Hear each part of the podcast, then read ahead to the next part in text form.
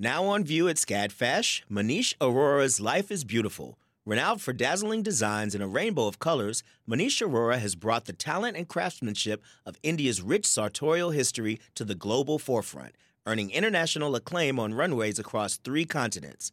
Designing in India since the 1990s, Arora's glittering garments celebrate extravagant expressions of self through varied materials, techniques, and silhouettes in a triumphant union of Western and Eastern aesthetics adapted to today's multicultural society with a touch of humor. Find out more at scadfash.org.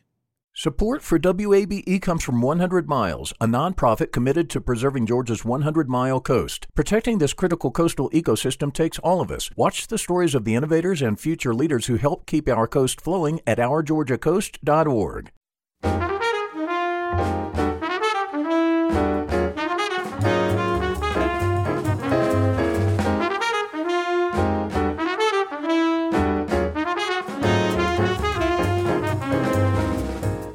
From WABE in Atlanta, this is City Lights. I'm Lois Reitzes. Thank you for listening. We'll spend this hour with artists who express themselves in two different forms. Doug Piesek is an Atlanta based master woodworker. He creates sculpture, wall art, turnings, and decorative boxes. His most recent works are in response to the COVID 19 pandemic.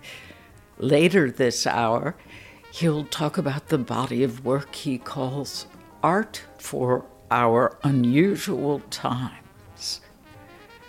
Christopher Isherwood was a celebrated 20th century author, best known for his Berlin stories, which became the basis of the musical Cabaret.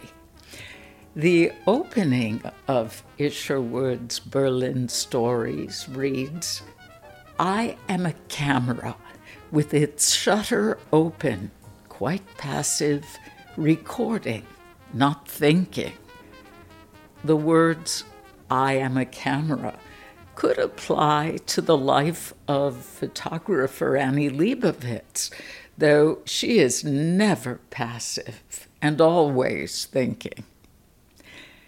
If you were to close your eyes and picture John Lennon, Queen Elizabeth, Serena Williams, or just about any celebrity or head of state from the last 50 years, chances are you'd conjure an image that was shot by Annie Leibovitz. Leibovitz stopped by our studios during a book tour a few years back. We spoke about her career, her life, and her evolution as an artist photography was my life. Everything was so interesting. Every single you know situation you walked into or was different and interesting and and and and really amazing. Um, I, I, tell you, it was real. It's, it's so interesting you're bringing that up because um, what happened is you know David Hockney came along with his um, you know his studies on perspective and uh, you know his photo montages where um, there were many photographs, and, and it was really sort of groundbreaking to me because it was really how the eye sees. The eye doesn't just see in a rectangle or a square; it sees a little to the right, a little to the left, and you you know you see more peripheral. And you know, I, I used to you know sort of look peripherally out of the sides, you know, when things were going on all the time to make sure I was getting something. But you could never get everything into that frame. It was really, really, really hard. Um, I for for two or three years, I actually took photographs inspired by Hockney. I took photographs. To, I shot to the left and I shot to the right, and I put them together. And it was quite fascinating to like broaden um, your vision like that. Of course, it was useless for spontaneity, you know, because something would be happening in the left frame and something would be happening in the right frame, and they never quite went together. But so I stopped doing that. But um, no, I just think it's um, I have to I, I can't help but think of um, what you're asking me literally uh, because um, the frame, you know. I admired as a as a young person Robert Frank and Cartier-Bresson, who used the rectangle to you know they were geniuses. They they the 35 millimeter they composed in that rectangle and. I, I try so hard to do the decisive moment, you know, that that that Cartier-Bresson talked about, and I was just useless at it. I mean, I I, I really don't know if I believe in the decisive moment for you know for myself anyway, because life is more like uh, a movie. You know, there's more like things are going on like all the time, and I, I it's always been hard for me to stop us into a single image. But that is where I love my magazine work because I love I love the series. I love uh, you know five or six, seven photographs to tell a story. I mean, I I understand. You know, I, I came to terms with with creating um, a single image. Uh, you know, primarily for those covers of Rolling Stone early on. Believe it or not, at the um, at the end of the '70s, being asked by Life magazine to do a series of, of poets. You know, Tess Gallagher and Robert Penn Warren and uh, I started to think about how I could photograph a portrait of them and really emulate their their work. Their you know, how could I see their poetry in, in these photographs? Oh, anyway, here's the bottom line: photography is big. it's huge.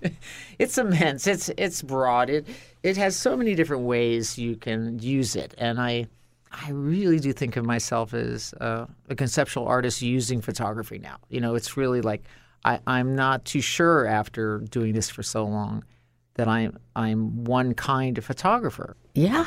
When you mention Penn Warren, you photographed him um, and wrote that he had been writing a lot about death, Mm-hmm.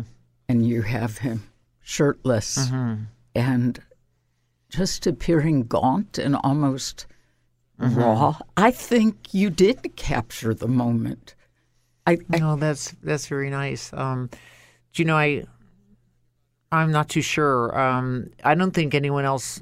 I really f- felt like no one else e- ever understood the picture because it looked like a man with no shirt on, you know, sitting on a bed, and um, and it really was about. Um, and he was so, so at peace. I mean, he was so. Um, it, it, it was it was something that one could only hope when it's time for oneself that that one would feel that much uh, at ease and at peace. Actually, you know what? I personally love getting older because I think um, that is sort of falling into place. How about you? Do I'm you- loving it. aren't you? I'm I mean, loving wha- it. No one talks about it enough. Well, you know the muscle tone. I, I don't wouldn't mind. I know. I'm used wearing my fat pants today. It's like Uh, but um, Yeah. yes, it's Yeah. it's liberating. It's quite interesting. I mean, it's really um, you kind of know what you're doing. Doesn't necessarily mean it's going to be good, you know, ev- every day or whatever. But it's it's just wonderful to know what you're doing, and um, and and you slow down, and it's it's feels so natural. It's it's not. Um, you know, you're, you're not running to any place anymore. You know, um, I know that maybe that doesn't sound great to some people, but I, I I'm so um, You are at peace, and you have three terrific kids, and that's the only part. That's, that's the only part I didn't quite, quite figure out right. 100%. oh well, no, But you no, I that. love I love my oh god, I love my girls. I mean, I love them. Um, it's just it does make you want to be around longer. You know, that's the only uh, little little hiccup. Uh, you know, having done it late in my life. You know, um, There's no predicting. I mean, look at Cartier-Bresson. Wasn't he Well. 95, 99? that, that there is a funny riff among photographers that you know, it, as a profession, there's a lot of longevity in it. You know, Lartigue and. Uh, you know, but so there uh, you go. You picked the right. I don't know, but then you have those Rolling Stone years that, like, sort of took, I think, subtracted a few they years. are behind you, Annie. I know, but they, they, they certainly took a lot out of, took a lot out of me. I mean, listen, you know, had extraordinary uh, time. It launched your career. Yeah. No, I mean, I, I, you know, you have to believe that I had no idea I had a career. I mean, I was really just working, and and and I really worked that first book, 1970, 1990. In 1990 was the first time I just I went out. So I was working for almost 20 years, and and I went out um, to talk about the book, and it was the first time that I realized that people were looking at my work. I mean, I, I didn't. I, I, was so. I was so engaged in my work. I, I, I was in a vacuum. I had no. I, I really had no idea that people, um, you know, were that aware of my work. And you said that you thought of yourself as a photojournalist rather mm. than a photographer because the narrative was so important. When did you transition to photographer, or do you still think of yourself as well, a storyteller? No, I no, I, I, I, of course, one would love to be able to tell a story. Um, I, I don't know if it's fair to try to tell a story in one photograph, though. Um, so um, that's you know why I appreciate the the photo story. I still long. I th- I, th- I still think we need. Um, you know what Life magazine was doing for us, which were, where, where you had the photo story. Actually, I'm seeing it now. It's quite an interesting time. The New York Times, you know, and the Washington Post. I mean, they are running picture stories, and they are they are our new magazines. They really are. I mean, um, the New York Times, uh, on usually on Sundays, they take several pages in the back of the first section, and they run these kind of riveting photojournal, photojournalistic stories, uh, and they give them, you know, a lot of space. You know, not small. They, you know, they take over. Uh, you know, they go over the page. I mean, they over over the two pages. Um, it, I'm just I'm just riveted um, with what I'm seeing journalistically today. I, it's so powerful to me. I, I'm so really, uh, that's the best photography we have right now is our journalism. I mean, I've come from another world, but I still love seeing, um, you know, get, running to the to the to the back door and getting the paper mm-hmm. and and and and uh, love seeing the, the photographs in, in in the paper, and I love seeing um, how the the front page is laid out, you know, and where they where they when they put something below the fold and um, you know, photography photography is certainly not going away, and neither is uh, um, it's stronger than ever. And um, you know how we see it. I mean, it's it's hard because it does look really good on the screen. I mean, it really does look good on the screen, and to try to print it is, is the digital is is is, is really um, you know a, a, little difficult, and it's a learning curve. But we're going to get there. We'll get there. I mm. love books. I mean, I've always books are so important to me. I love that in talking about your portrait of Dan Aykroyd and John Belushi as the Blues Brothers, you reveal that painting them blue was a bold move they weren't entirely on board with. In fact, Belushi walked out and you said he didn't talk to you for six months after That's right. that.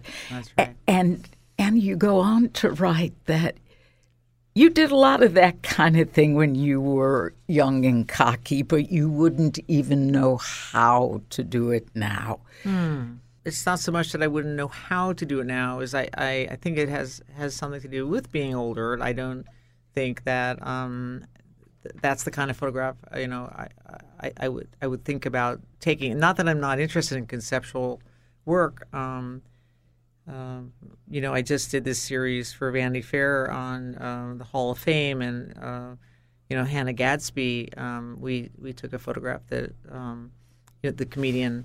Um, I, I, don't know. I can't even call her a comedian. She's just a, a genius. Mm-hmm. Um, but she sent me a a, um, a, fo- a photograph of a copy of. Uh, Picasso's uh, painting of Gertrude Stein as, as, as, as, a, as a reference idea because I was sending her. We were emailing back and forth, and um, so we kind of I so, I used that portrait of Picasso's, um, you know, portrait of Gertrude Stein as a kind of a, a reference picture for photographing Hannah, but uh, it, it, had a lot more to. Um, as an idea for Hannah, um, I don't know if you you know her work. I all. am familiar with her, and I agree she's brilliant. and heartbreaking and funny. I mean, it's extraordinary. I think what was interesting about the painting because uh, I was thinking that I would I was going to go into that sitting um, with her a little bit not not exactly like a Diane Arbus, but you know, just very straightforward. You know, like a very very straight, like an August Sander, a very very straightforward, uh, you know, image.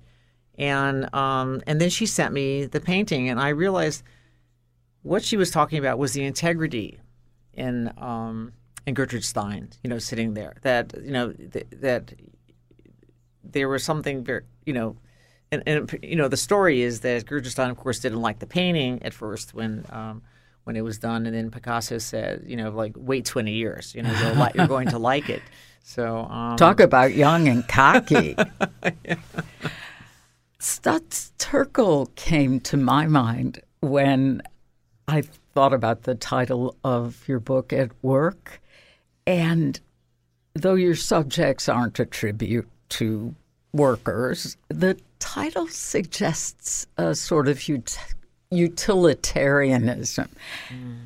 Is that how you think of your work, Annie? Less an artist and more a worker? Well, you know, when I did at work, um, you know, I was always enamored with Ansel Adams. Uh, he, he did a book called Examples, and he had uh, taken 40 of his photographs and, uh, and, and deconstructed them. They were case studies of, of how he made the photographs. And um, you know, being around as long as I've been around, I, you know, I would, you know, be besieged or talked to by young photographers about how I did my pictures.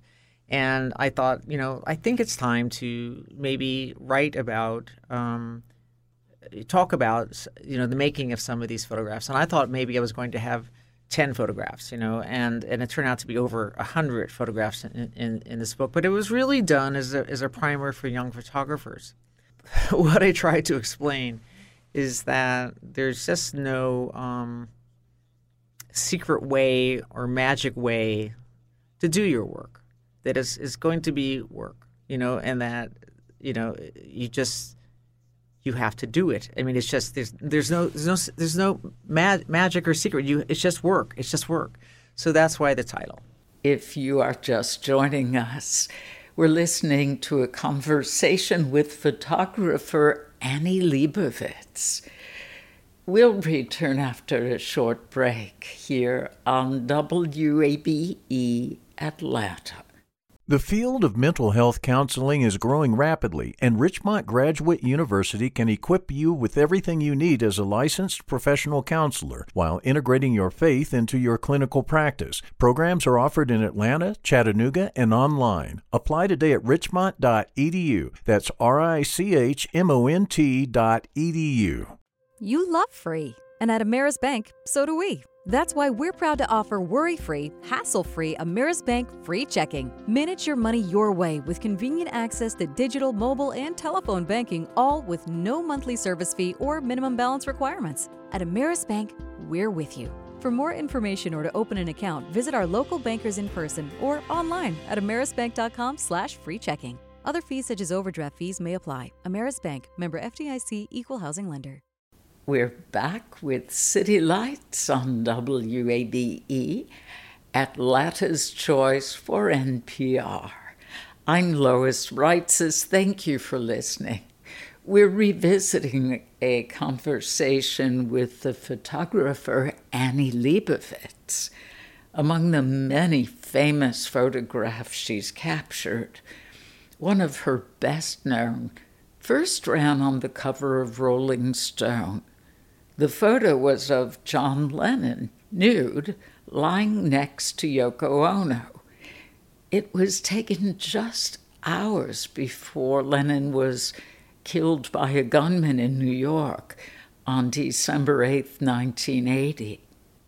That's another interesting thing about photography is is that the the image how you know it, it changes. It, it, it can change after someone dies or, or leaves uh, leaves you. Um, it has a it has a different meaning a different meaning as true I guess with John and Yoko as well. I was hoping to ask you about that Annie because there's this heart achingly beautiful story attached to it. And would you talk about how the meaning of that photo changed after you took the picture? Well, I had gone to photograph um, John for a cover of, of, of, Rolling Stone, and I was actually told as I was, you know, basically going out the door that, um, you know, Jann, Jann Wenner didn't want a, a photograph of, of, Yoko. He just wanted um, uh, a portrait of John for the cover. This is the editor of, of, of Rolling Stone. Of magazine, Rolling right? Stone. And, um, and uh, you know, I knew John I mean, I didn't know him, but I, you know, I've known him over ten years. I photographed him earlier for for for Rolling Stone. Um, so it was ten years. I think of this photograph as almost ten years in the making. They had just come out with an album called Double Fantasy, and they're kissing on the cover. So I was very, I personally was very enamored with that. I loved the idea of romance, you know, and and uh, I love the idea of their their relationship. But I walked into the apart the apartment in the Dakota, and I told John that. Um, you know, actually, no, actually, I didn't say it. I walked into the into the apartment, and and he he came up and he said, you know, we have to have Yoko in the picture. Yoko has to be on the cover with me. And I said, well, if we're going to do that, we got to do something really good, you know. So, um, and I told him about my idea of, of them embracing each other, and um, and I I imagined they were both going to be nude, and uh, because it wasn't unusual, John, and Yoko were nude. Um, and um, at the last minute, Yoko didn't want to take, um, you know, w- was willing to take her, her shirt off but not her pants. And so I said, well, why don't you leave everything on? And then so John, um, you know, curled up next to her, and I took a couple of Polaroids and pulled it, pulled the Polaroids, and, and John said, "Oh, oh, this this is our relationship. This this is us." And um, so I took just a few frames really, and then and then left uh, the apartment. And I was maybe going to meet up with them later at the at the recording studio. They were going out, and then Jann Wenner himself actually called me in the evening and said someone who matched uh, John's description was taken you know, to the hospital. Uh, he was shot, and and then um, you know I spent the rest of the night up at the hospital, you know, waiting to hear. Um, but it, it, yes, it's here's a photograph that that was taken with one idea in mind, and um, and then John is killed, and um, and it has another. Uh, it, you know, I I don't want to put words in anyone's mouth, but I mean because I don't want to describe it necessarily. You may want to do that, um, but um, it, it, takes on other an, other meaning. Last kiss. A, a goodbye, yes, mm. a goodbye. Jann, of course, ran it on the cover. Annie, you write that the most important thing a young photographer can do is learn how to see. Mm. How did you learn that lesson?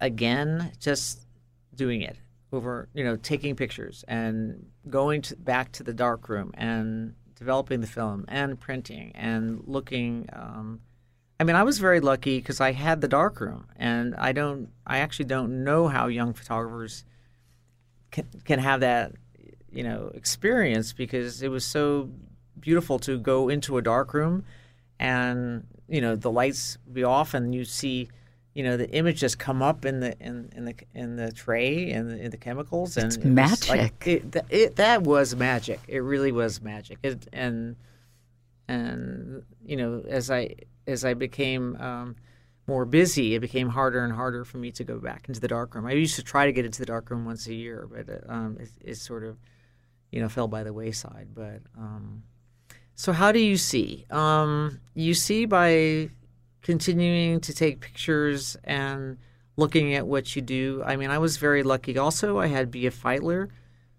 He was a great art director. Um, you know, that sort of mentored me, and, and she told told me I had to edit my work. You know that I had to learn how to edit my work, and I, I didn't really, you know, we just go and we take pictures and pictures and pictures, but you know you have to stop, and you have to edit. You have to, and it took me years to understand what was a good picture and what was not a good picture. And don't ask me what a good picture is. I don't, but um, but that's what the books are. You see, the books are to me you know, 1970, 1990 was the the first time I stopped and looked at my work, and then Um, 1990 to 2005 were the years I, you know, was with Susan Sontag, and that was photographer's life, and that was an edit. Um, These are memoirs. when I called Phaidon and said I want to do this book, um, I had this idea. I knew what the ending was going to be, and it was going to be, you know, the last picture I was going to take for the book was going to be Hillary Clinton in the White House, and and then um, that didn't happen, and I floundered. Actually, I, I called Phaidon and said I can't do the book. I don't have an ending, and. Uh, so th- you see at the end of the end of this book me kind of trying to figure out what an ending could be uh, but you know we like everyone else i've picked myself up and we've picked ourselves up and making our way as they say You were the first American to be asked by Buckingham Palace to make an official portrait of the Queen. Big damn deal. big damn deal. But I, I did find out finally because you know I went back um, to do another sitting with the Queen for her 90th birthday.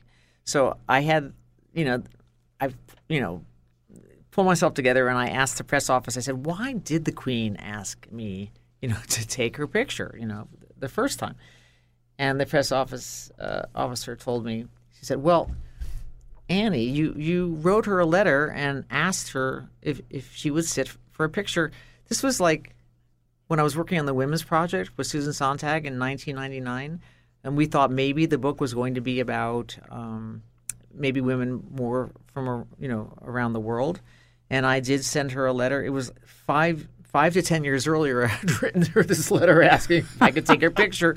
So it's just a nice little story for young young photographers if they have if they want to take someone's picture they send them a letter eventually that may happen But Yeah, but now that's- they'd send an email. Who knows if it would reach the Queen? that's true that's Well, here's this huge tribute to you and your work. And while you had to put up with some absurd demands, ultimately she won you over. oh she was she was she was she was she was fantastic. She was she was she was incredible. I mean um she um if you can imagine she was wearing 75 pounds of robes. And um i also found out later that um that we think we interrupted her favorite daytime TV show. so, so that was the other.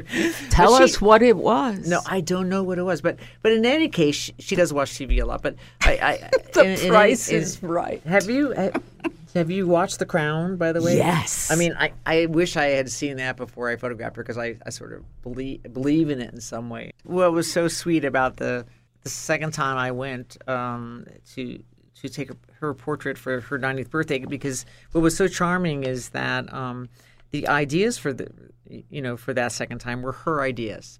And and and it was so sweet. She wanted to be photographed with princess anne. She wanted um, to be photographed with her dogs. And she wanted uh, you know to be photographed with her grandchildren.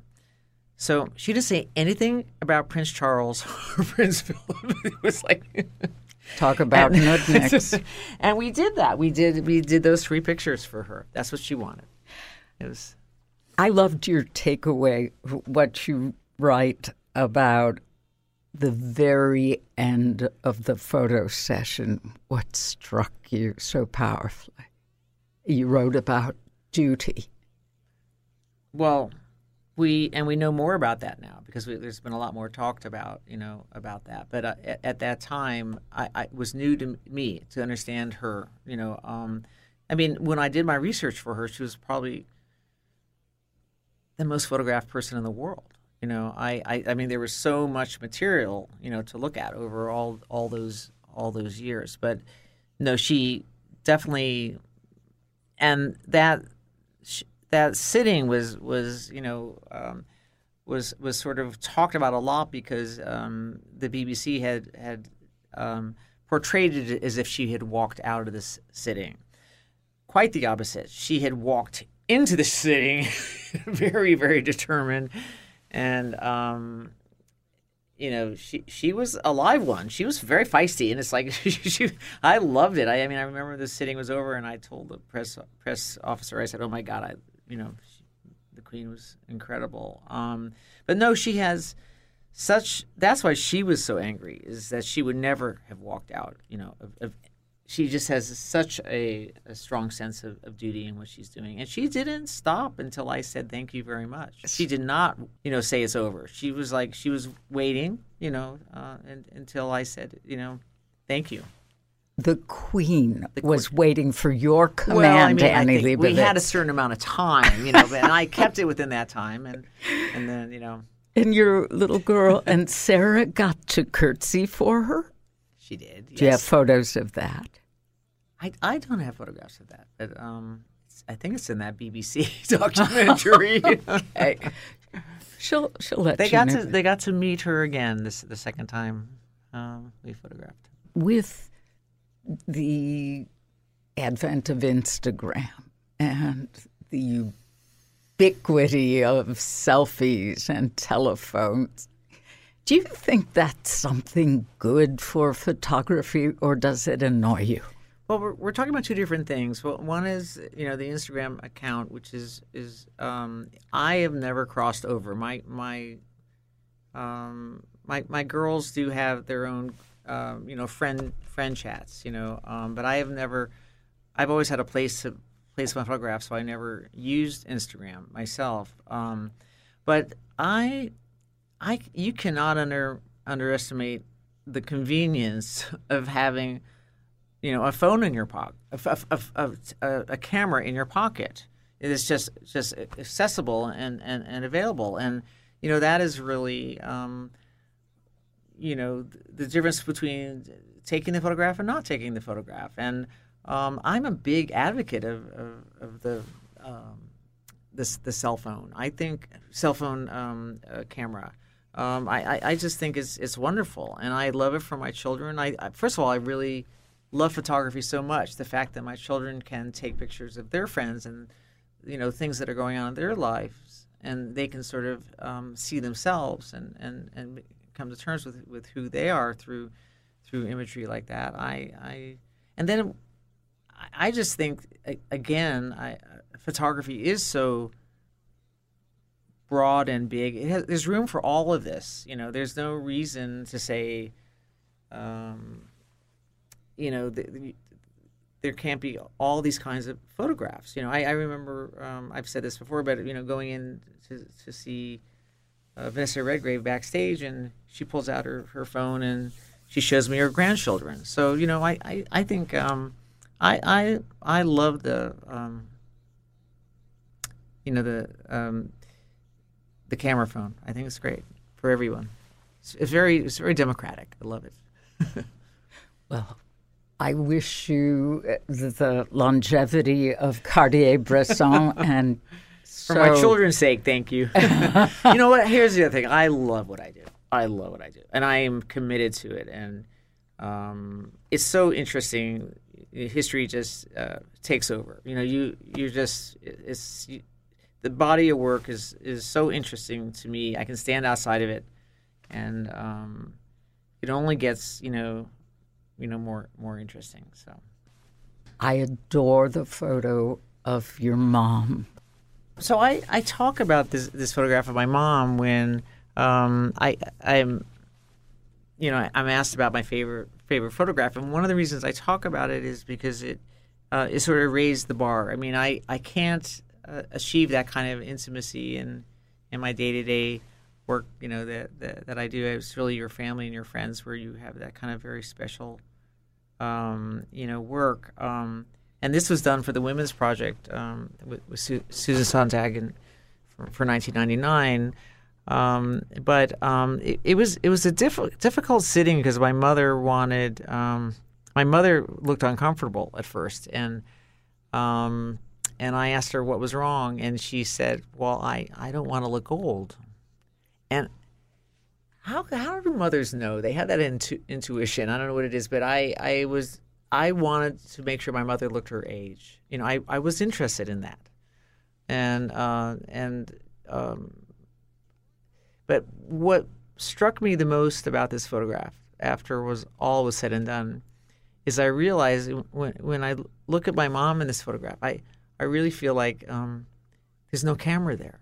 You know, there's she really is looking at me, and I I, I remember the women's show in uh, hanging at the Corcoran in Washington D.C. and and someone said to me, "You know, your mother really loves you." you know, and I'm looking at it, and I said, "No, no, no." I'm looking at I'm looking. I said, "You're right. She really does love me."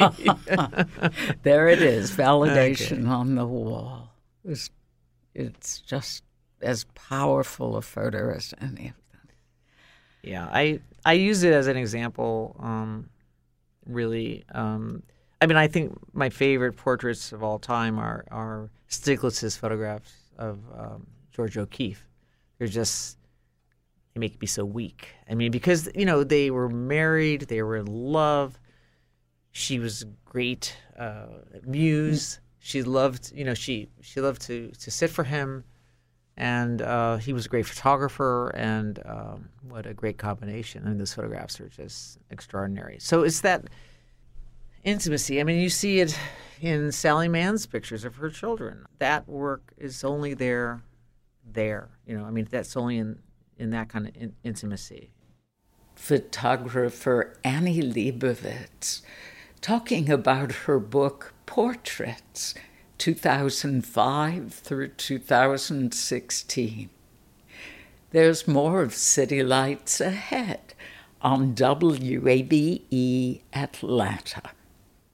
Marietta based artist Doug Pisik is classified as a master woodworker from the Woodworkers Guild of Georgia.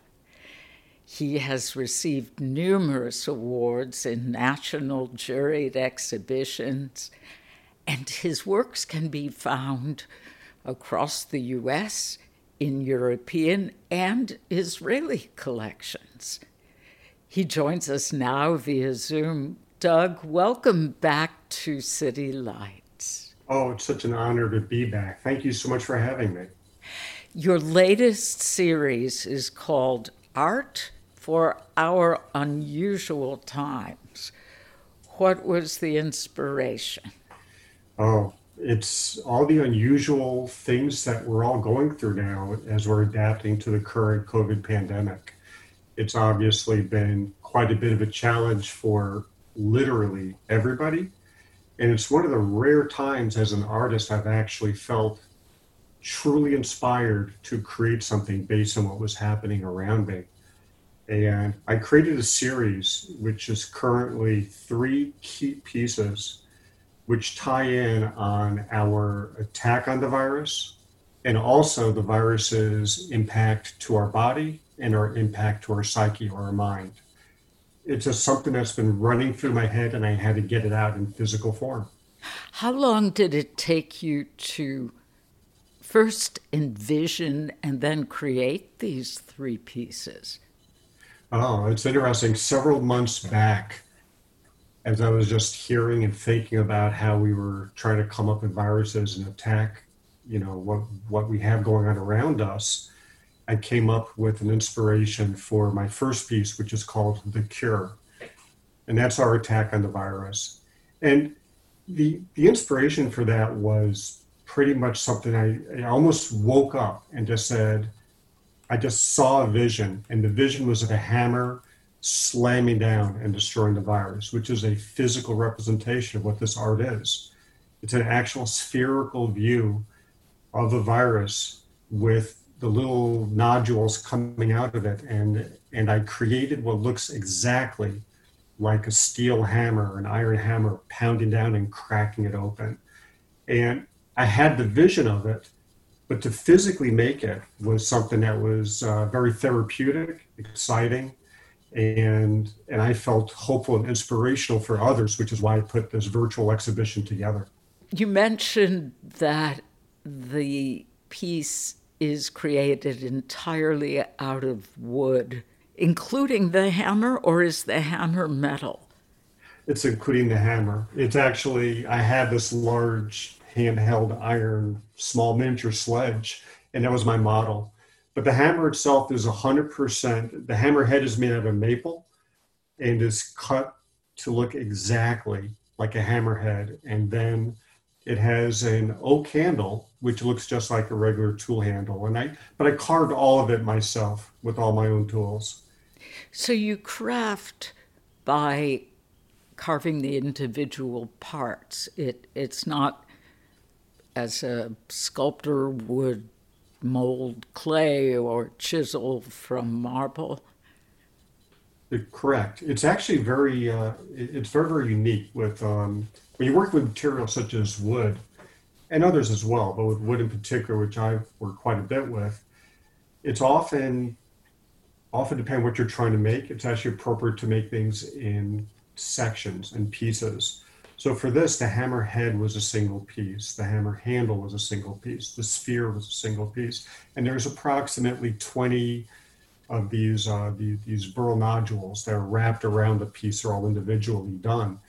The trick is to figure out how to design it in advance so that when you put it all together, it looks seamless and in this case somewhat realistic with the way it was all pulled together.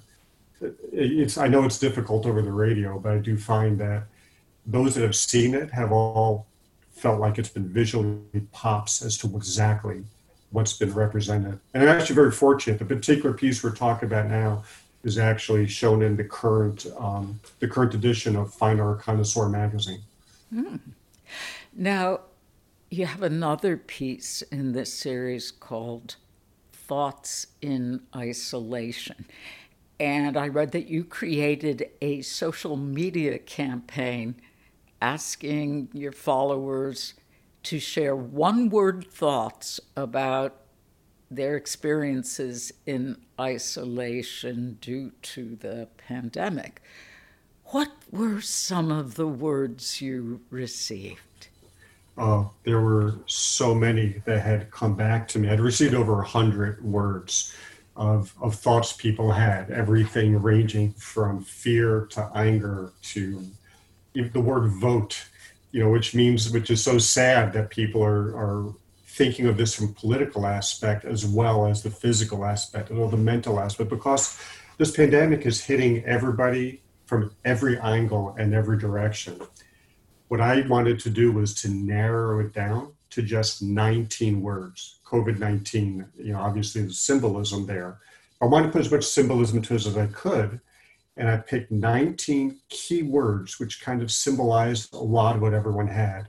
It was everything from hope to fear to solitude to pensive, and I even have baking and booze are words that have shown up as well there's so much there's a reason there's no more flour on the shelves and apparently booze has been a big factor as, as well for some individuals for the response. I just thought they were very appropriate not only because it's the thoughts people are having but also you know the humorous aspect as well.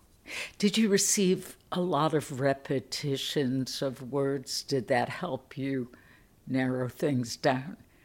Yeah interestingly there were some. There were a lot of synonyms um, you know, the words lonely and loneliness had shown up, you know, often, which which is sad but critically important to be thinking about. And I picked ones that just really stood out, that that were very much um, uh, the basis, I think, that covered whatever happens with everyone. And what's interesting about this piece as well is that although it's talking about isolation, I felt it was important to reach out to the community to get the input. I wanted to get everyone's input. So in a way, this piece called Thoughts in Isolation was created in a non-isolated social media environment. And and this piece is totally different looking than the uh, the first piece we talked about, the cure. And that this one is made with about 50 intersecting, um, shifting wooden rods. And these rods are make a mishmash. so that looks, for me, it envisions thoughts racing through somebody's mind. And the thoughts themselves make up 19 of the rods and they pop out. They're made out of a much different colored wood than the rest. So when you look at it, you can see how these thoughts are basically um, randomly and sporadically shooting through someone's mind along all the other thoughts that might be happening with them. It's a very dynamic piece. You can almost feel like you can see the synapses shooting through your head when you look at a piece like this. The third piece is Angel Breath, which has a poetic name. It's also sad to view this. Yeah, I think it's important to have the sadness as well as the hope and the happiness. It's a combination piece, but there's definitely sadness to it. This is our body's response, is what this one represents, and also very different than the others. This one was inspired by an earlier piece I had done, which was a heart and lung sculpture, which I was commissioned to make for a pulmonologist, not surprisingly. But this particular one is a bit different. It is, it says, it does look like a pair of lungs, which are encapsulating a heart. The heart, though, is more like a Valentine heart as opposed to a human heart. But when you look at it, there's a hole in the center of the heart which, as I said, it's like it's having that feeling of a hole in your heart due to the loss of life and the attack and that people are having. Obviously, the lungs play are, are critically important in, in what we think of when we think about our what this virus is doing to us. But when people look at it, some see lungs and some see what looks like angel wings. Amazingly, the lungs have that look to them. And I did shape them a little more elongated to have a bit more of that feeling. And I feel that it's very important um, to have a piece that that you look at. It shows love, but also shows the impact that it's having on us as a society and as individuals. Doug, clearly you've been acting on your inspiration having created these complex and thoughtful pieces, how has it been for you as an artist during COVID 19, aside from creating these pieces in response to the disease? I, am glad you asked. You know, a lot of people aren't actually talking, except for you, of course, aren't talking about the art community uh, and what's happening uh, to, to them. Uh, one of the galleries that was showing my work has shut the doors. Uh, it's very difficult for all businesses, obviously, with the impacts. And a lot of a lot of galleries and museums have put together virtual exhibitions. And for example, my exhibit, what we're talking about now is a virtual exhibition I put on my website so people can come and visit these three pieces and actually videos of all three pieces so people can see them in three dimensions and, and try to actually vision them being there in front of them. And it has been difficult, though, in general, because people have a harder time going and seeing the works. It's not just about the artists, it's about the people that appreciate the art. Both are suffering in a different way. But for those of us that are able to get virtual exhibitions out there and be able to share our works, no matter what they are, um, right now is about all we have going for us. And we really appreciate being able to do that in today's times. And, uh, and it, although it's been difficult, it's also, I've also been very, very grateful that I've had the opportunity to be thinking of new ways of sharing the work that I create, which I had not thought about before. Indeed. And for what consolation it may be, and I realize it could feel small, visual artists have the advantage of being in galleries or museums where people can social distance and um, there can be timed ticketed admission, whereas symphony orchestras, theaters are facing tremendous challenges with how and when they can return to work. It is very, very true. What, one thing I am grateful for, I've actually just entered a new gallery in uh, in Marietta, the Robert Kent Gallery, who is open as well. I'm very careful about how many people can come in for viewing the arts. But I, um, everyone knows I'm also affiliated with a wonderful dance company called uh, Terminus Modern Ballet Theater, who I know you're aware of. And we had to cancel all of our performances, our live performances, but instead, we're currently creating dance movies and films that people will still be able to enjoy and see. It's different, but it's still a way of being able to share. Uh, symphony orchestras, some of them are showing online as well. However, you're right, there is nothing, nothing that matches being able to see performing arts in person, to experience it, and to experience uh, the visual arts as well. And I'm grateful for that fact that we can do this today. But at the same time, I'm so looking forward to going out and seeing these things in person as well and being able to experience the joy that you get for, as a uh, as a group, as a society for these performances. Marietta based artist and woodworker Doug Pisik. His latest series is called Art for Our Unusual Times. For more information on how to check out his virtual exhibition, go to our website, wabe.org slash citylights. You've been listening to City Lights, our daily exploration of Atlanta arts and culture. We'll be back tomorrow morning at 11 to hear about High Visibility, a group exhibition of photographers featuring several Atlanta LGBTQ artists. Our producers are Summer Evans and Ryan McFadden. Kevin Rinker is our engineer, and I'm Lois Reitzes. I would just love it if you'd follow me on Twitter at L O I S R E I T Z E S. You can also follow us on Facebook at WABE City Lights.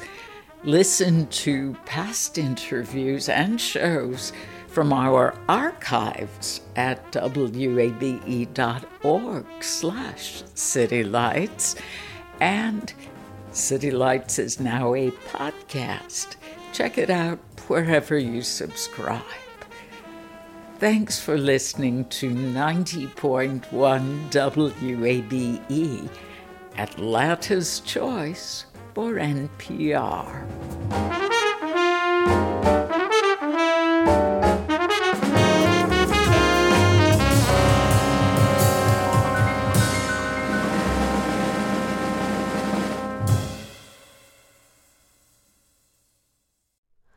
Hi, it's Terry Gross, the host of Fresh Air. We bring you in depth, long form interviews with actors, directors, musicians, authors, journalists, and more. Listen to our Peabody Award winning Fresh Air podcast from WHYY and NPR. The world is full of mysteries. Are ghosts real? Is that yogurt expired? Hey, the unknown can be scary, but when you donate to WABE, you know where your money is going. Your gift supports the journalism that keeps you informed and the programs that pull back the curtain on complicated stories. Help us make the world less mysterious. Become a member now. Go online to wabe.org/donate and thanks.